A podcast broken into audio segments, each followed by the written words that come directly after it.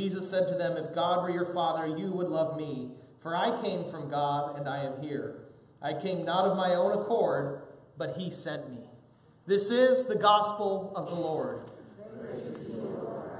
Well, grace, mercy, and peace be yours from God our Father and our Lord and Savior Jesus Christ. Amen. You may be seated. So, as I mentioned, today we begin our life group sermon series on the Reformation. For the next six weeks, we will examine parts of our lives which can be reformed by God's Word and, as a result, renewed. Today, we are talking about the conscience. A reformed conscience enjoys the freedom of Christ's imputed righteousness and the opportunity to serve others. Imputed righteousness sounds like a big, fancy theological word, and it is, but it simply means that we get credit for Christ's righteousness. You see, it's a great exchange. Our sin in exchange for Christ's righteousness. Not only ourselves as individuals need reforming, but the Word of God is constantly reforming His church. The Reformation began 500 years ago and it has not ended. Individual Christians need to be reformed by the gospel. Our conscience needs to be reformed by the gospel. It needs to go from guilty to liberated. So, October 31st, 1517 is often celebrated as the beginning of the Reformation. All Saints' Eve, or in other words, All Hallows' Eve, Halloween. 1517, 500, almost 501 years ago. That is when a 34 year old monk named Martin Luther nailed the 95 Theses against the sale of indulgences to the door of the castle church in Wittenberg, Germany. But the Reformation was bigger than one man, and it was bigger than just one day. Everything was about to change, and Luther was not the only one troubled by a guilty conscience. The church of his day had taken up the task of offering forgiveness for a price, rather than forgiveness by God's grace for free. Indulgences were pieces of paper that declared by the church's authority through the Pope that they could remit sins, that they could forgive sins and declare to ease a guilty conscience. And as a nice side effect, to buy time out of purgatory in advance for those who are still alive and immediately for those who had already departed this life. The saying was, as the coin in the coffer rings, the soul from purgatory springs. A clean conscience for a price. But this didn't seem to make people like Martin Luther and many like him feel any better. It didn't really ease the guilty conscience at all. It was a false assurance. And before long, Luther's examination of the Bible led to his discovery that nothing the church was selling lined up with what Scripture was saying. No matter how hard Luther and many like him tried, nothing could ease their guilty conscience. So, what in the world is a conscience anyway? Well, a conscience, strictly speaking, is the impulse to follow through on our convictions, whatever they may be. It's part of what it means to be a human being. So it's important that we listen to our conscience because it's a gift from God. Literally, the word itself means with knowledge.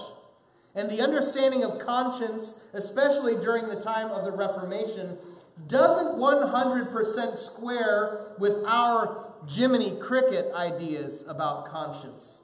Your conscience is not a cricket who sits on your shoulder with an umbrella and a top hat. Conscience is about the mind's determination to live by its convictions.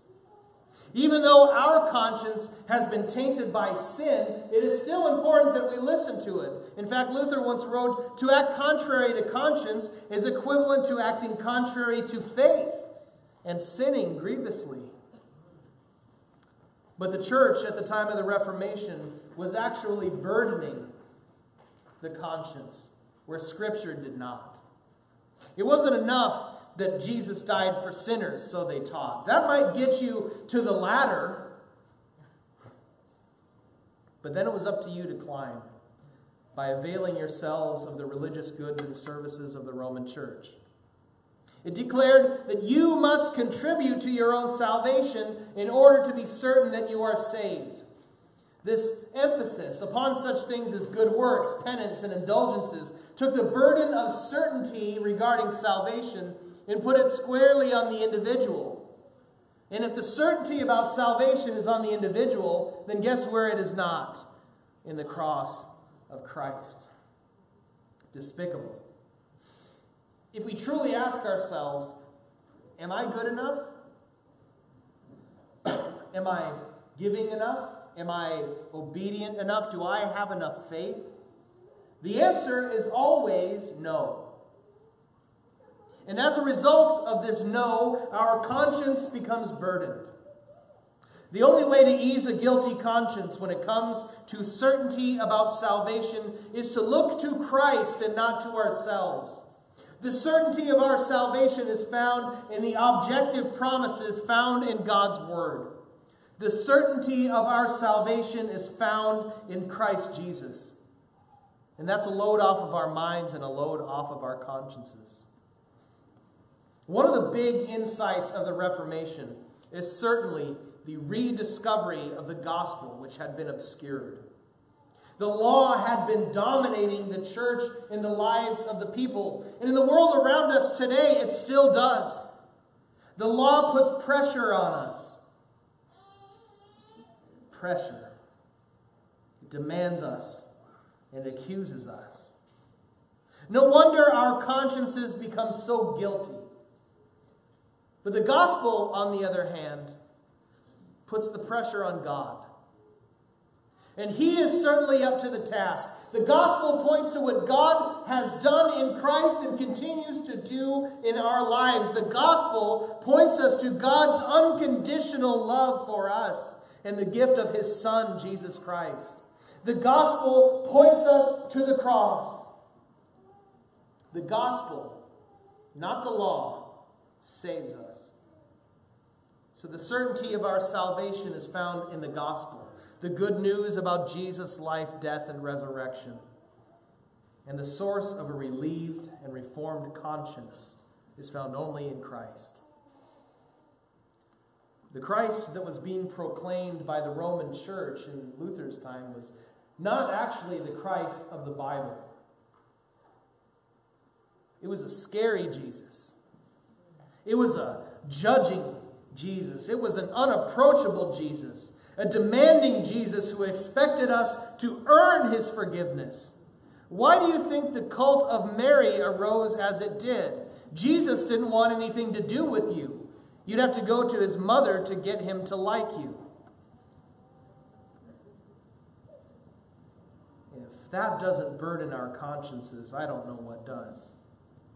It certainly burdened Luther's conscience. But then, after a breakthrough, Luther was reformed and his conscience was reformed when he encountered the gospel, the good news of Jesus in the Bible.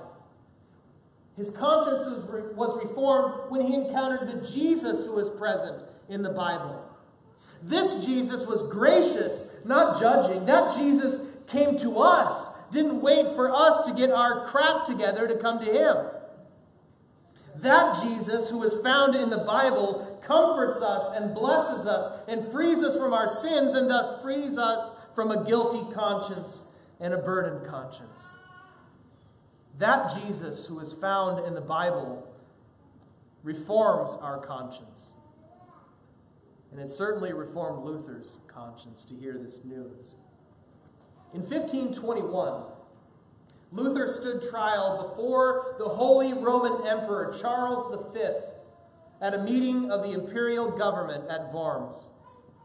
Luther's reformed conscience gave him the boldness to stand up to the Pope and to Charles V, who was emperor of most of Europe at that time, the Holy Roman Empire.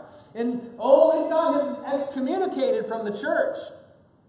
And it made him an outlaw of the state, punishable by death on sight by whomever found him. But at least his conscience was free. And there is nothing like a free conscience. A truly reformed conscience, no one can add new burdens to it. He declared such freedom in response to the question of whether or not he was going to recant his writings and teachings and save his skin, or rather to remain in them and face the wrath of the church. He declared before the emperor and before God, Unless I am convinced by the testimony of the Scriptures or by clear reason, for I do not trust either in the Pope or in the councils alone, since it is well known that they have often erred and contradicted themselves. I am bound by the Scriptures I have quoted, and my conscience is captive to the Word of God. I cannot and I will not recant anything since it is neither safe nor right to go against conscience. May God help me. Amen. Paul speaks to that free conscience, the reformed conscience in Galatians chapter 5. It is for freedom that Christ has set us free. Stand firm, therefore, and do not let yourselves be burdened again by a yoke of slavery. Have you ever been burdened by a guilty conscience? See lots of Germans nodding their heads. Lots of Catholic converts nodding their heads. Lots of Scandinavians. And every single person in here at some point has been burdened by a guilty conscience. And if you're not burdened by a guilty conscience, there is a diagnosis for you sociopath. Have you ever felt sick to your stomach over something that you've done? Have you ever been weighed down by a yoke of slavery by the demands of the law? As my father in law likes to say, it's no yoking matter. Hand that yoke over. Hand that guilt over to someone who will take it from you and take it for you. Hand it over to Jesus. Listen to Jesus who says, Come to me, all you who are weary and burdened, and I will give you rest.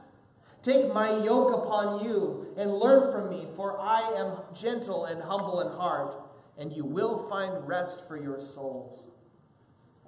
Hand over whatever is bugging you and bugging your conscience, hand it over to Jesus. He'll receive it from you, He'll relieve it from you, and He will give you His forgiveness and righteousness instead. And this will pave the way for each and every one of us to approach God with a clear conscience. The God who created the entire universe, who took on flesh in the person of Christ, the God who is farther than the highest heavens and closer than your own skin, you can approach with confidence with a clean conscience. The letter to the Hebrews in chapter 10, verse 22 says, Let us draw near to God with, with a sincere heart, in full assurance of faith, having our hearts sprinkled to cleanse us from a guilty conscience. With that reformed conscience, you can move forward untethered from guilt. Because of Jesus, you are free. And that is the gospel truth. We heard Jesus say in John chapter 8, verse 32, You will know the truth, and the truth will set you free. And so then, what do we do with a free conscience, a reformed conscience? In a book titled Concerning Christian Liberty, Luther wrote in 1520 A Christian man is free, the most free Lord of all, subject to no one. The Christian man is also the most dutiful servant of all, subject to everyone. Because your vertical relationship with God has been completely taken care of from the top down. Your conscience is clear, your salvation is established and secure, and you are free. You are now free to live out the fruit of the Spirit that God called you to live. Your horizontal freedom enables you to truly love God by loving your neighbor as yourself. That's what a reformed conscience can do. That's what that imputed righteousness, the passive righteousness we receive from God, can do. Nobody can burden us or accuse us as we live in this freedom of Christ's love, so do not let them. Rather, we are to love God by serving our neighbor. A reformed conscience is free and empowered to love God and serve our neighbor. If it is not free, we are simply serving ourselves, trying to save our own skin. This is what we call active righteousness, where our regenerated heart, filled with the Holy Spirit, performs love for the neighbor. This is what enables us to keep the greatest commandment to love the Lord our God with heart, soul, mind, and strength, and, our, and to love our neighbor like ourselves. A free and reformed conscience is free and empowered to manifest the fruit of the Spirit, which is love, joy, peace, patience, kindness, goodness, faithfulness, gentleness, and self control. This is what a reformed conscience enables us to do. The, Re- the Reformation rediscovered the gospel. And of course, the Christian church today on earth might deal with different issues than they did in the 16th century. We're not so concerned about indulgences and popes and councils and purgatory. But for us, the really deep issues have still not changed. Things like the free forgiveness of Christ for us through his death and resurrection the call to live a repentant life, the authority of God's holy word, the scriptures, and all that we believe and teach, the power of the gospel and the life of faith. The world around us and plenty of so called preachers still love to pile up burden after burden after burden on your conscience. There is no shortage of law anywhere in our daily lives. What we ourselves need to hear day in and day out, is the same message that the rest of the world needs to hear. You are forgiven and free through Jesus Christ our Lord. Your guilt is removed from you as far as the east is from the west, and you are set free from the demands of the law so that you will be Jesus' very own. And that in being his very own, you might love your neighbor in word and deed. Amen. Now may the peace of God, which surpasses all of our human understanding, guard your hearts and your minds in our Lord and Savior Jesus Christ. And all God's people said,